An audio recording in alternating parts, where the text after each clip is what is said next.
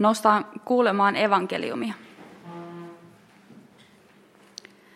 Evankeliumista Matteuksen mukaan luvusta kolme. Silloin Jeesus tuli Galileasta Jordanille Johanneksen kastettavaksi. Johannes esteli ja sanoi, sinäkö tulet minun luokseni? Minunhan pitäisi saada sinulta kaste. Mutta Jeesus vastasi hänelle, älä nyt vastustele. Näin meidän on tehtävä, jotta täyttäisimme Jumalan vanhurskaan tahdon. Silloin Johannes suostui hänen pyyntöönsä. Kun Jeesus oli kastettu, hän nousi heti vedestä. Samassa taivaat aukenivat ja Jeesus näki Jumalan hengen laskeutuvan kyyhkysen tavoin ja asettuvan hänen päälleen. Ja taivaista kuului ääni, tämä on minun rakas poikani, johon minä olen mieltynyt.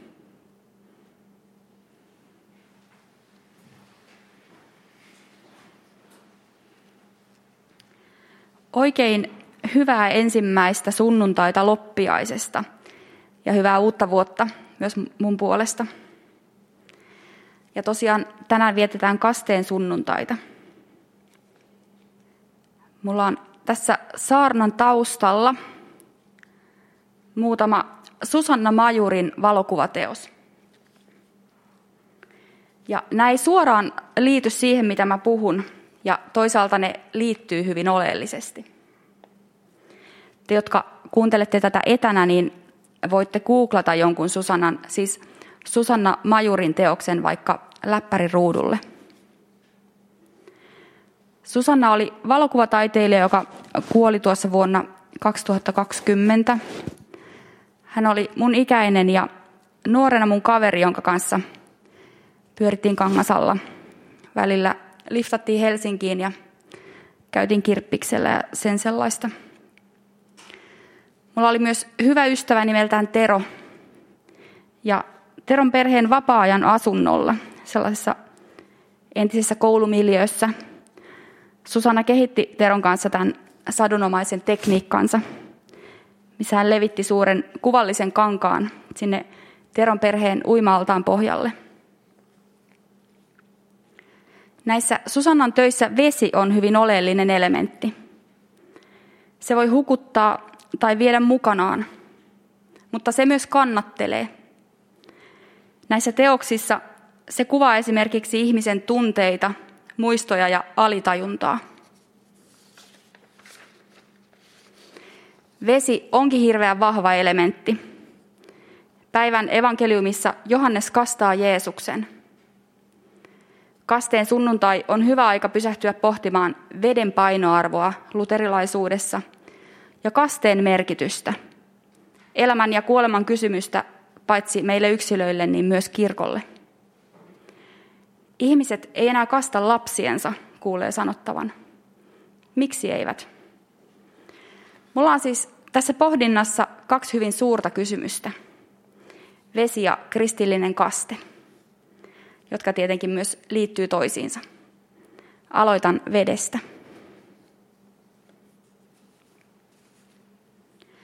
Veteen liittyy hirveästi rikasta symboliikkaa ja eri uskonto- ja kulttuuriperinteissä vesi ymmärretään olemassaolon alkulähteeksi. Muinaisen intialaisen papin rukous on, tuokot vedet meille hyvinvoinnin. Veteen liitetään uudistumisen merkitys, koska se hävittää ja huuhtoo pois olemassa olevat muodot ja järjestykset ja avaa mahdollisuuden jonkin uuden syntymiselle. Erityisen vahvasti tätä symboloivat erilaiset upotusrituaalit – upotus on eräänlainen kuoleman vastine ihmisen tasolla ja kosmisella tasolla sitä vastaa suuri tulva, joka aika ajoin hajottaa maailman alkumereen. Mutta suomalaisessa luterilaisuudessa kasteen ulkoista symboliikkaa on sen sijaan pidetty toisarvoisena. Kastevesi itsessään on vähäpätöistä, vain Jumalan sanalla on ajateltu olevan merkitystä. Lutherin virressä lauletaan, Silmä näkee kasteessa vain vettä paljaaltansa, vaan sana hengen voimassa on siinä veden kanssa. Eero Huomisen, Huovisen mukaan kasteen ymmärtäminen on ihmiselle ylivoimainen juttu. Se näyttää vain tilkalta vettä. Mutta mikä voima tuossa vedessä, tuossa tilkassa vettä piileekään? Johanneksen evankeliumin alussa Kristus kuvataan todelliseksi valoksi, joka valaisee jokaisen ihmisen. Ja varhaiskristillisessä kirjallisuudessa kasteesta puhuttiin vielä valaistumisen kylpynä. Clemens Aleksandrialainen esimerkiksi kutsui kastettuja valaistuneiksi. Valon puolella olemisesta seurasi velvollisuus taistella pimeyttä vastaan. Vesi on Jumalan lahja, joka ravitsee ja pitää yllä luomakuntaa. Jumala loi veden antamaan maalle kasvun ja virkistämään ja puhdistamaan meitä.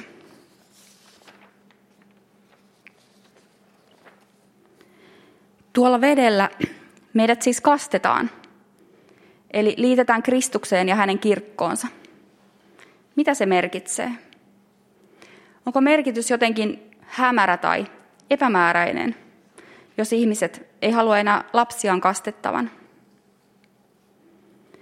Kysymys on tietenkin moni, monimutkainen ja siihen liittyy maailman muuttuminen ja kristinuskon merkityksen muuttuminen yleisemminkin. Nuoret aikuiset eivät ole kiinnostuneita kirkosta, vai sittenkin niin, että kirkko ei ole aidosti kiinnostunut heistä, hankalien kysymysten esittäjistä. Nyt ei kuitenkaan mennä näihin pohdintoihin, pysytään veden äärellä.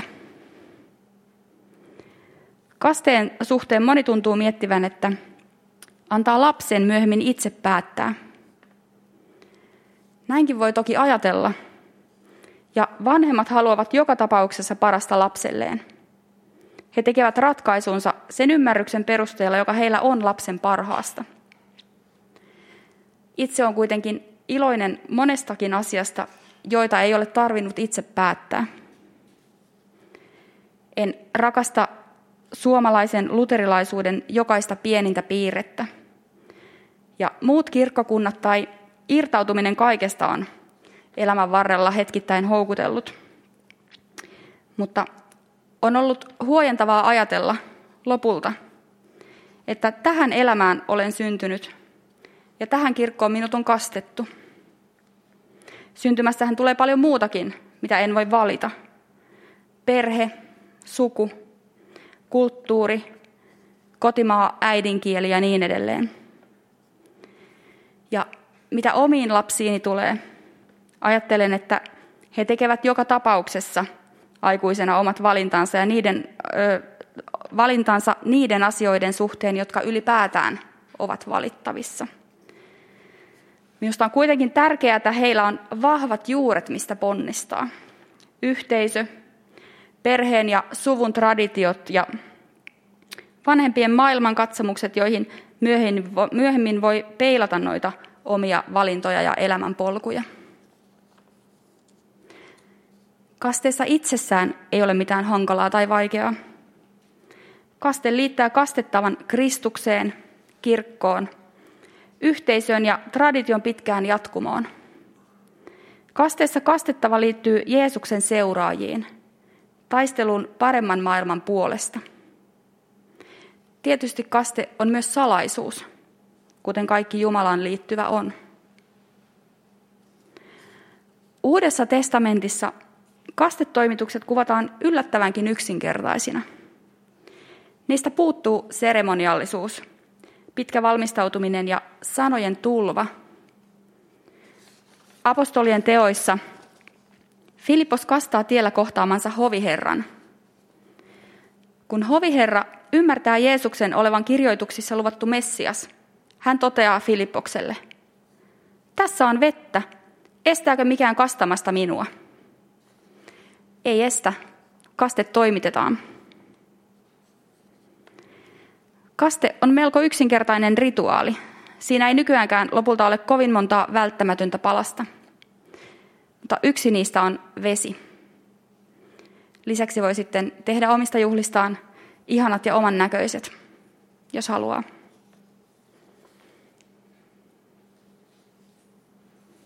Vielä yksi muisto Susannasta. Silloin nuorena tai teiniässä, kun asuimme vielä kodeissamme Kangasalla. Susanna oli maalannut huoneensa seinät jollain veteen liittyvällä, veteen viittaavalla värillä, en muista tarkkaan sen sävyä. Tuo huone, siis ajalta ennen sisustusblogeja, oli minusta tosi vaikuttava ja halusin samanlaisen. Oman huoneeni sävyn muistan hyvin. Mikään muu kuin veden väri ei tullut enää kysymykseen. Voimakkaan turkoosissa huoneessa oli erikoinen, vähän synkkä, mutta kaunis tunnelma, kuin veden alla. Makoilin siellä sellaisena aikana, jolloin kirkkoon ja kasteeseen liittyvät asiat eivät tuntuneet elämässäni tärkeiltä. Mutta jos nyt jälkeenpäin katsotaan, niin vertauskuvia voi muodostaa. Jotain tällaista toivoisin myös tapaan, jolla kastetta sanoitetaan. Veden symboliikka on voimakasta. Vesi antaa aisteille paljon. Veden voimaa ei kannata pienentää. Vesi ei ole koskaan vähäpätöistä tai tavallista. Kristillinen kaste liittyy ikiaikaiseen vesipesun symboliikkaan ja initiaatioriittien jatkumoon, mutta tuo niihin jotain aivan uutta, Jumalan armon. Kaste muuttaa maailmaa ja voimaannuttaa ihmisen. Ja loppuun vielä lainaus Susannan sanoista näyttelysalin seinältä. Etsin yhä alkuperääni, seuraan vettä. Joskus siitä näkyy vain aavistus. Vesi on kulkureitti, tuntukodista, alkumme. Amen.